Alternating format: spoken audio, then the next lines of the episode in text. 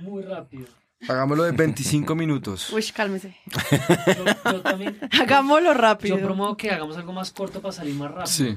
Pero a mí nadie me para bolas.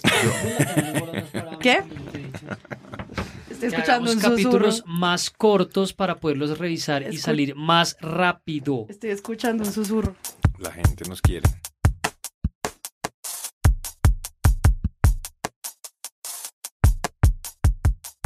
Estas dos muertes en extrañas circunstancias hacen parte del escándalo que reveló hace pocas horas Noticias 1 y que salpica al fiscal general de la Nación. Los hechos y las verdades están saliendo a flote. En este punto, Martínez expresó su teoría. Es que, hijo de puta, ¿sabe qué me hace pensar esto? Que esto es parte de lo, lo que los paras de pronto están cobrando y entonces ellos mismos arman las tres cotizaciones Entonces, y todo, yo por eso utilizan una firma de un para. A continuación, Pisano le recordó que hacía por lo menos dos años que venía denunciando los ilícitos en que se comprometían enormes sumas de dinero. Esto fue lo que te mostré yo, y mostré yo en el 2013. Este es el talante del actual fiscal general de la Nación. Esa es una defensa legítima de mi amigo Jorge Enrique Pizano.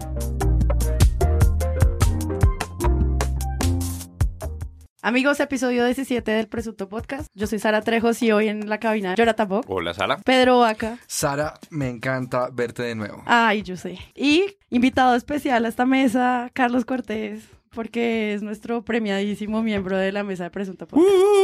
Gracias, gracias, gracias. Felicitaciones. Gracias. Muy contento de estar aquí en Presunto otra vez, después de mucho tiempo. Espero que esto salga rápido para que la gente todavía se acuerde. va a pasar. Quería empezar primero por esto del premio, porque pues Carlos tiene un programa en la silla vacía que se llama La Mesa de Centro y quería que nos contara un poco para empezar qué fue lo que se ganó y por qué. En tiempos de crisis, todos buscan un héroe, pues la W ya tiene uno. El doctor Martínez viene de una exitosa carrera pública y privada. Hoy es uno de los abogados más importantes del país. En la mesa de centro, Néstor Humberto Martínez y la W Radio. Un amor que nunca termina. Bueno, nos ganamos el Premio Nacional de Periodismo Simón Bolívar en la categoría de opinión y análisis en televisión, pues que no somos televisión, pero el premio clasifica y mete ahí videoblogs y contenidos en internet. Hicimos un especial sobre la W y el fiscal Martínez en septiembre del año pasado, que se llama Martínez escribe con W. Si no lo han visto y oído, me parece que tienen que parar este podcast e ir ya mismo a hacerlo. Y aplicamos al premio con ese especial y pues básicamente lo que tratamos de mostrar es la relación de amistad, de confianza, de camaradería, de complicidad. ¿De qué más? De cercanía. Simbiótica. Con pichería Con pinchería. del fiscal con pues las figuras más visibles de la W y pues fue realmente una casualidad, no fue una conspiración que el premio nos lo hubieran entregado la misma semana que pues todo lo que ha pasado con el fiscal salió al aire. Entonces fue una casualidad y pues le dio un impulso interesante al capítulo que sigue siendo muy vigente. Pues precisamente quería empezar por eso, porque de eso vamos a hablar hoy, todos los escándalos que están rodeando al fiscal general de la nación. Y pues esta vez creo que no es necesario llamar a los titulastres para iniciar el capítulo, sino que siento como que hay un- una sensación de que por fin se está haciendo buen periodismo en Colombia y que la gente está pendiente de los titulares y de las portadas a raíz pues de este escándalo.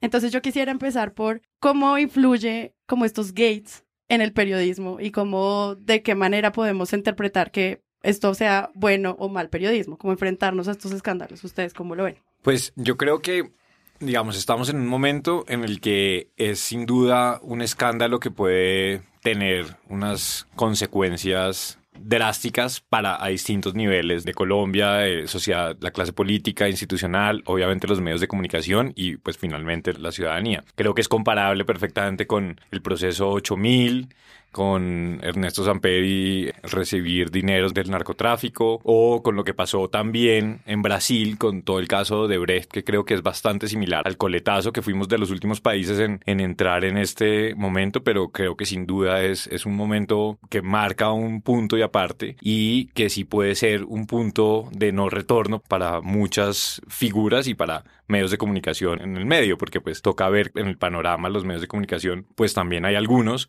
que o son propiedad o están muy relacionados con quienes están en juego en toda esta trama. Yo quiero verlo desde un poco como desde la, la, la, visión binaria que la gente suele tener de los medios de comunicación. Es decir, lamentablemente vivimos tiempos en los cuales las audiencias declaran su total alabanza a un medio porque les cuenta lo que quieren y su total rechazo a un medio porque en alguna oportunidad dijo algo que no le gustó. Y creo que este es un momento en el cual se relegitima el oficio. Creo que para todos aquellos que sostienen que los medios son inútiles o que hacen parte de grandes conspiraciones, pues estamos viviendo días donde la labor periodística cobra una importancia muy relevante en la vida democrática y creo que esto debería servir para que se respaldara la libertad de prensa. No es de la, la fe ciega en los medios, sino pues un poco reconocer que todos suman, ninguno sobra y todos fallan. Una de las cosas que me pareció curiosa con el, reportaje este fin de semana de Noticias 1 es que enseguida del reportaje que se había hecho sobre el fiscal y Odebrecht y, y Pisano, había public reportaje no declarado de la alcaldía. Eso muestra la complejidad de los medios de comunicación. No son querubines, pero tampoco son demonios. Pero en este punto particular de poner al fiscal contra las cuerdas, como tituló Semana, creo que uno debe, digamos, aspirar a que el pluralismo se viva, se sienta y se disfrute en democracia. Bueno, me parecen interesantes como dos cosas sobre lo que está pasando. Por un lado, siempre hay una tensión entre el periodismo y el ejercicio del poder público. Y una queja muy común de los presidentes y de los alcaldes y los gobernantes es que el periodismo solo se está fijando en los problemas, solo está buscando la sangre, solo está buscando el escándalo. Y eso es algo de lo que nunca se va a poder salir, porque en, cierta medida la gente ahorita está resaltando el trabajo de los medios porque están mostrando precisamente eso, corrupción, algo oscuro, problemas, están sacando escándalos a la luz pública. Pero pienso que también la gente lo está viendo porque hay informaciones y hay antecedentes que indican pues que hay, hay una información que, que, estaba ahí, que nadie la estaba mirando y que hacía muchísima falta como un enfoque a lo que estaba pasando en particular con el fiscal. Para los que hemos seguido la trama del fiscal de hace unos tres, tres, años hacia atrás, desde que estaba en el gobierno del presidente, pues a mí me parece clarísimo que hay una cantidad de preguntas que él nunca ha respondido, que en este mismo episodio no las ha, ha respondido, sino que está básicamente usando su estrategia un poco de, de, ser un poco una mezcla de un leguleyo como con un ingenuo planeado, como tratando de hacerse un poco el loco. Pero lo que yo veo en este caso es que efectivamente surge una coyuntura en la que se pone presente eso y la gente finalmente puede ver que hay una investigación y pues como usted dice, pero que realmente muchos medios, frente a los que hay unas críticas, que han hecho un buen o un mal trabajo, pues terminan alineándose en una historia y diciendo, hay que ponerle el foco a esto. Y creo que lo que es más interesante ha sido como ese efecto de dominó o ese efecto un poco de grupo entre los mismos medios de, de que hay que contar esta historia. Y yo pienso que eso reivindica un poco el rol de los medios de, de que ese trabajo que finalmente es profesional y que finalmente requiere de tiempo y de verificación, pues no lo pueden hacer ni los opinadores en Twitter, ni nosotros aquí en este micrófono, sino que realmente requiere el ejercicio del periodismo. ¿Ustedes qué opinan del concepto chiva o exclusiva? Esto también es algo muy relacionado a el disfrute del periodista frente a un caso como este. Como yo en qué momento tengo una información y cuál de esta información que es pública es mía, porque yo como medio fue el primero que la dije. Yo quisiera verlo desde el, desde el lado de las fuentes y yo creo que sí hay que celebrar el trabajo de los medios, en, en este caso en particular, uh -huh. porque creo que la chiva es una circunstancia, pero el hecho de que la fuente confíe en uno o en varios medios de comunicación para aportar esa información, transmite darle importancia a un criterio periodístico y ahí es donde la información que procesa un medio de comunicación se diferencia del ruido. A mí me parece chévere como la idea que esta chiva finalmente no es una chiva, Exacto, ¿no? acá, hay, acá, hay, varios temas y es eh, lo que hablamos ahorita antes de empezar con Boki, es que inicialmente Noticias uno hace ver esta información como una chiva de ellos, pero lo que después descubrimos, que lo podemos comentar más adelante, es que pues este testigo que pues falleció y que pues todavía están estas preguntas alrededor de su muerte. El ingeniero Jorge Enrique Pizano, testigo clave en el escándalo de los sobornos de Odebrecht en Colombia y quien falleció el jueves pasado, dejó el testamento de sus denuncias al cuidado de Noticias 1 desde el mes de agosto pasado. Pizano estaba convencido de que era víctima del poder judicial y económico, especialmente del fiscal Néstor Humberto Martínez, y nuestro periodista Iván Serrano estuvo con él y recibió de sus manos pruebas de que era denunciante y no denunciado. Hizo una estrategia para que esto se difundiera a través de varios canales. Pero más allá de eso, hay dos puntos adicionales que me parecen interesantes. El primero es el acuerdo con la fuente. Esto es algo que se ha discutido en otras oportunidades. Por ejemplo, alguna vez que Daniel Coronel divulgó una entrevista que ha tenido con Gis Medina. Y era una discusión interesante porque él entendía que las actuaciones posteriores de Gis Medina al acuerdo que habían hecho lo habían liberado de... Lo, habían, lo habían liberado de la obligación que él tenía. De o sea, él, él decía ella, eh, habíamos acordado que yo no iba a revelar esta información a menos que pasaran ciertas cosas, pero el hecho de que ella haya empezado a hablar del tema me liberó Ya a mí de mi obligación para- y yo voy a divulgarlo. Aquí también se dio una información que se, se guardó en unas condiciones que entendemos eran o el fallecimiento de esta persona que efectivamente murió o fue asesinada, o dos, que se exiliara y se sintiera segura para poder liberar al, al periodista de ese, de ese acuerdo. Y esos son dos temas interesantes porque para mucha gente que digamos no, no está cerca al periodismo lo cuestionan incluso, pero ¿cómo es posible que se hagan esos acuerdos o eso de qué manera es ético? Y yo pienso que hace parte un poco de una seguridad que le puede brindar el periodista a la fuente, que es lo que usted dice, decir, no, mire, si usted me da esa información, yo puedo tener esa información y en algún momento va a servir para poner sobre la mesa el punto que usted quiere denunciar. O sea, una relación de confianza con las fuentes porque no se sabe realmente hace cuánto tiempo mucha información hace parte de las prensas. Los chats, o sea, lo est- estamos hablando de conversaciones que hubo en WhatsApp, correos electrónicos, videos, es decir, y ahí también se pone presente la necesidad de que el periodista pueda estar seguro y pueda ofrecerle esa seguridad a la fuente de que eso, Ta- es- eso va a tan ser interesante es el tema de la chiva que no es chiva, Ujú. que Pisano habló con varios medios y varios medios creo que cumplieron a cabalidad con Lo pactado. con lo pactado y con esa confianza. Con lo cual yo creo que, insisto, uno tiene que reconocer que así como a veces les damos palo a los medios en este espacio, también hay que reconocerles cuando actúan con decoro con respecto a asuntos de altísimo interés público y extremadamente delicados. Sí, vamos en la semana uno de este tema que, como digo, es uno de los temas que puede ser un tsunami en, en la historia reciente de Colombia. Y en esa semana uno, yo creo que en general todo en los medios de comunicación ha estado bastante bien manejado. Obviamente ya empezamos semana dos y se empiezan a ver al- algunos pequeños problemas o, o empezamos a ver cómo ya empiezan a tomar los medios algunas posiciones que van más allá de, de su rol de informar, que creo que eso lo podemos hablar ahora.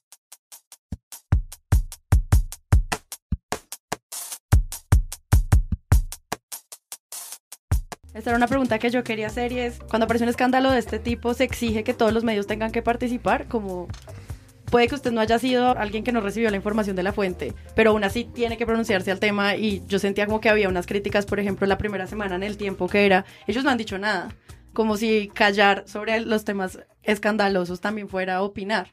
No sé ustedes cómo ven eso ahí. Por un lado es necesario para que esto tenga más impacto y es que se vayan sumando los otros. Y ahí el que se va quedando del bus pues también lo empiezan a mirar mal y evidentemente en el caso del tiempo pues es muy claro el conflicto de intereses que hay. Yo me imagino que los periodistas que escribieron las, las notas que escribieron pues lo hicieron sobre cáscaras de huevo. O sea, tenían muchas presiones, entonces tenían que hablar y lo hicieron. Yo le hice bastante seguimiento a lo que publicaron desde el miércoles o jueves y lo que hicieron fue sobre todo cogerse más de la versión del fiscal después de que dio la entrevista con Juan Roberto Vargas o cuando después salió con el comunicado y entonces era cogiendo más la posición del fiscal y adornando el artículo con polémicos y con palabras así de que no, no dicen nada al final. Entonces yo creo que el tiempo sí está bajo lupa y pues ahí no ha sacado ningún editorial, no ha sacado ninguna nota donde tome una postura pues mucho más clara frente a la responsabilidad que ha tenido el fiscal en todo esto. Yo creo que en este tipo de situaciones hay como tres roles de los medios de comunicación. El primero es los medios de comunicación que tienen información privilegiada y entonces van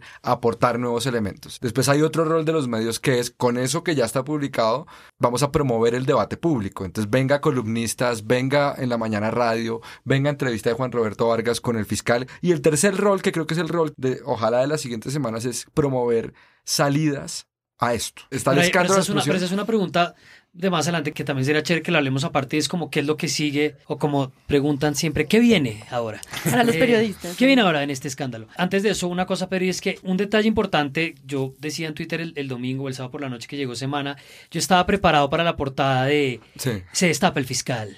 El fiscal da su versión, sí, como dije, esto va a ser una portada tibia. fiscal bajo ataque, ahí va, sí. el, el fiscal se defiende, el fiscal responde, bueno. El Y, incomprendido. eh, y logran hacer otra cosa distinta o se la juegan por otra cosa distinta que es poner básicamente el testigo que sabía demasiado. Y el artículo central, lo hablábamos ahorita, es de una columnista de la revista, que es María Jimena Duzán, Que también había hablado con que también había hablado con él y le dan a ella el artículo central, que eso, eso Semana lo hace de vez en cuando, pero hace mucho no lo hacía, lo hacía Sí. antes con más frecuencia. Yo titulé el artículo El hombre que sabía demasiado. Y esto es una, un homenaje que le debo a, a Jorge, En- a Jorge Enrique Pizano y lo escribí con el alma, recordándolo y yo creo que espero haber hecho lo correcto. que le daba la portada a Antonio Caballero, en algún punto me imagino que se la habrá dado a Daniel Coronel. Entonces, a mí me parece que esa es una cosa interesante y es como la redacción eh, internamente, pues no sé los periodistas que habrán pensado de eso, pero la redacción se ve, digamos, ante la realidad de que es su columnista la que tiene una información periodística. Y la pregunta es por qué la redacción no tiene la capacidad para hacer esa investigación, que yo creo que la, la debe tener. O sea, bueno, pero uno ya no, no Yo creo que ahí es respetar más que María Jimena tenía una conversación previa con Pisano y que seguramente tenía pues esos chats y esa información. Pero la pregunta es qué pasó con el cubrimiento de este escándalo antes de eso. Si tienen que subirse todos los medios, yo creo que todos los medios de comunicación que estén haciendo, no como hacen en Twitter, que si uno no opina de las abejas del medio ambiente, pero de las FARC, pero del ELN, pero de los paras, entonces, ah, pero esto sí no opina, ¿no? Ah, pero esto sí no tiene opinión. No, eso sí me parece una ridiculez. Pero una sala de reacción, un medio de comunicación que cura política, sí tiene que estar subido en esta historia. Claro. Pues eso es lo que están pidiendo precisamente los columnistas, que era lo que decía Pedro, como estos espacios donde estamos haciendo como un llamado más ciudadano, pues la línea editorial se la estamos entregando esa, a los columnistas y los medios pues simplemente están abriendo los datos. Yo lo que quería preguntarles por algo que había dicho Carlos antes es, ¿cómo ven ustedes la dosificación de la información? Noticias uno empieza y luego van saliendo otros temas como esperando algo a cambio de cómo se va moviendo la agenda mediática frente al escándalo. yo pensaba en varios elementos porque alguien en Twitter empezó a decir que le parecía que era una falta ética del, del medio, digamos, granear una entrevista e irla sacando para generar el mayor impacto posible. Y ahí hay varios elementos para analizar, no tengo, no tengo la respuesta, pero el primero es pues que la información finalmente y el cubrimiento periodístico necesita capturar la atención y necesita generar algún nivel pues de, de expectativa y de atención, más ahora pues en estos tiempos, como dicen, en tiempos de redes sociales. Pero pues es un hecho que el medio necesita generar algún nivel de expectativa alrededor de lo que está sacando. Entonces ahí hay un elemento que digo, pues esto también es, es entretenimiento, es información, esto no es simplemente como eh, la misión social. O sea, también necesitamos hacer algo atractivo.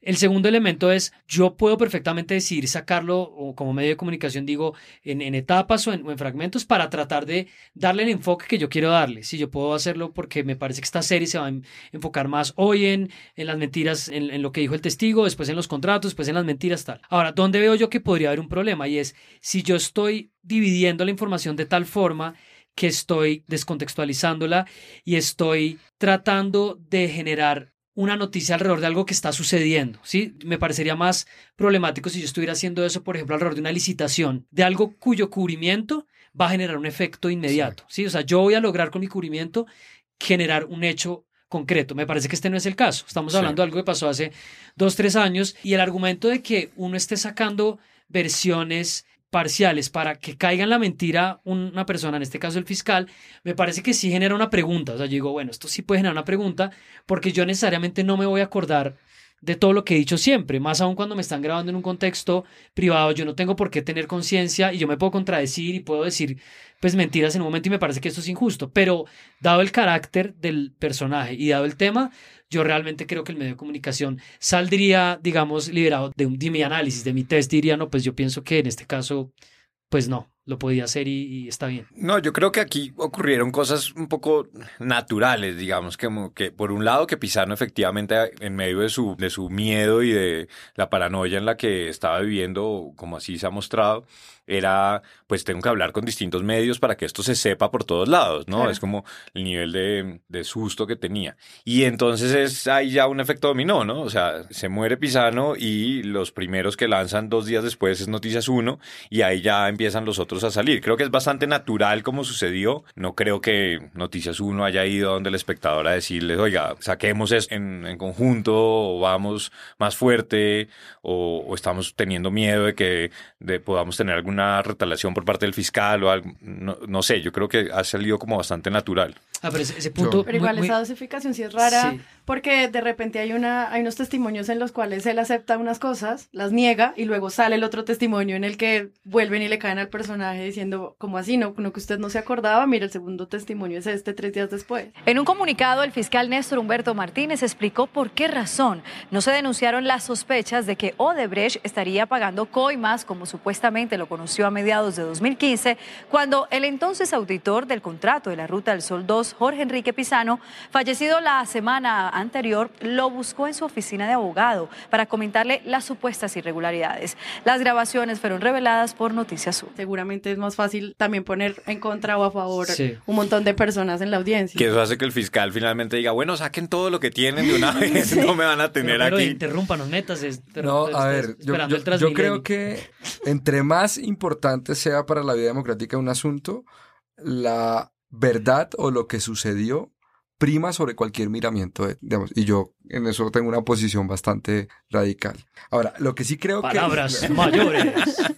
Una camiseta Lo con eso. lo que también creo es que en Colombia los actores de poder están acostumbrados a evaluar la situación, diseñar, digamos, una, es- una estrategia de control de daños y salir a dar una respuesta. Ajá. Y creo que esto que pasó con el fiscal Martínez lo que demuestra es que esa fórmula no es infalible. Entonces tenemos Noticias 1, sale el lunes festivo, se analiza la situación y ya martes en la noche estaba hablando el, el fiscal en Caracol. Y creo que en estos tiempos donde el derecho a la intimidad y la posibilidad de que estén grabando cualquier conversación en la que uno está, pone a prueba estos, estas estrategias de control de daños. Creo que es relevante para el debate público que al fiscal no le haya salido su estrategia. Y un- una cosa corta sobre, sobre esto es, y creo que he hablado un montón hoy, es que hace mucho no venía, perdón.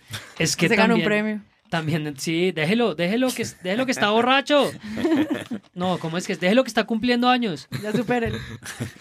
Y es que a mí también me parece que en estas estrategias de cómo se publica la información y en qué segmentos y de qué manera, también hay una estrategia de autoprotección, ¿no? Porque es que uno está enfrentando a un enemigo muy poderoso. Claro. Y cuando un medio de comunicación va a sacar esto, pues va a cazar una pelea. Es un hecho. Y, y ese punto que toca es súper importante, y aquí hablo, digamos, desde, desde el trabajo que hago en la Flip. Yo nunca en siete años que llevo en la Flip había recibido tantas llamadas y mensajes de personas asustadas. Asustadas no porque hubiesen recibido una amenaza o no, asustadas porque o conocían Que se de las fuentes peligroso. o porque la atmósfera Claro. estaba, sí, es decir, Mm. eh, eso es algo que, digamos, y no fueron dos ni tres, fueron alrededor de siete periodistas que entre martes y jueves tomaron contacto conmigo para simplemente manifestarme, estoy cagado del susto. Mm. ¿Sí? Y estoy cagado del susto porque en algún punto me estrello con esta historia, ¿sí?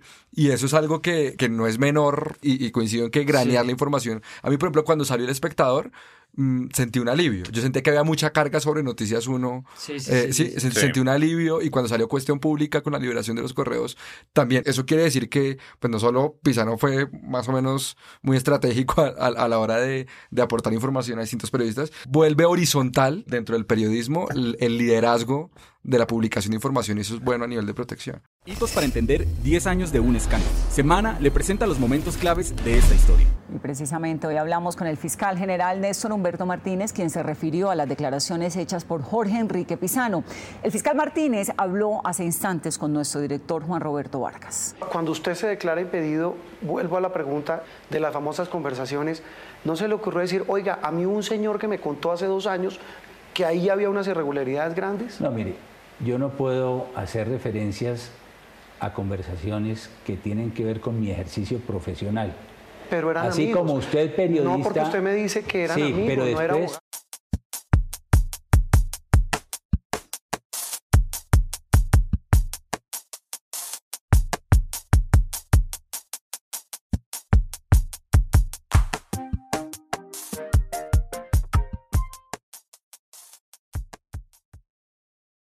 como a este país les encantan los abogados, entonces, digamos, la, la gran pregunta es si todos estos actores van a ir a la cárcel y si tienen que responder o... Sí. Pero me parece, y lo, y lo- y lo hablaba hoy Yolanda Ruiz en RCN La Básica, aquí también hay una discusión sobre la ética de los negocios, la ética del poder, la ética, cuál es el estándar. A mí ya no me basta con que el grupo económico más importante del país me diga que no es delincuente. Me gustaría que una persona que está metida o unas personas que están metidas en tantos sectores de la vida democrática me digan que cumplen unos estándares éticos proporcionales al poder que detentan. tiene que, haber un seguimiento al rol del grupo Aval en particular y algunas personas, leía yo en redes sociales, pues planteaban el riesgo de que esto se centre en Odebrecht, ¿no? En Odebrecht y Ode- o- Odebrecht, Odebrecht, Odebrecht. Odebrecht. A ver, hagamos un ensayo. ¿Cómo se Odebrecht. dice? Odebrecht. Odebrecht. Odebrecht. Eh, Odebrecht. Hay un riesgo que se quede ahí. Uy, no, Jonathan. En Odebrecht. Pero poco. Muito sabroso. Usted debería saber pronunciarlo bien. No, pero eso no Por es alemán. No, es- ¿Por no tiene algo, pero por, por, por Odebrecht. ¿Es brasileiro? Solamente el nombre. Creo que tiene Jonathan que, Vogt. Tiene que, Jonathan Vogt y Dodebrecht. tiene, tiene que abrirse un poco a mirar Corfi Colombiana, las empresas del grupo, eh, los créditos que se tramitaron, el caso de Navelena, o sea, tantas cosas que hay. Pero también, de acuerdo con lo que dice Pedro, es que el sector privado, pues si, este- si la nueva conversación es la corrupción, como quieren hablar y encajar esa narrativa que habla el tema de la corrupción, pues el sector privado tiene un, un papel y, y no se trata de que es que haya un antisector privado, que es como cuando uno hace una crítica al sector privado, es que, ah, claro, es que quieren que el sector privado se acabe. No, acá hay una conversación seria alrededor del rol que tienen en este tipo de, de- de- de negocios y de sobornos y de casos de corrupción que, que también tiene que ponerse acá. Y eso va a ser lo más difícil, eso va a ser lo más difícil sin duda.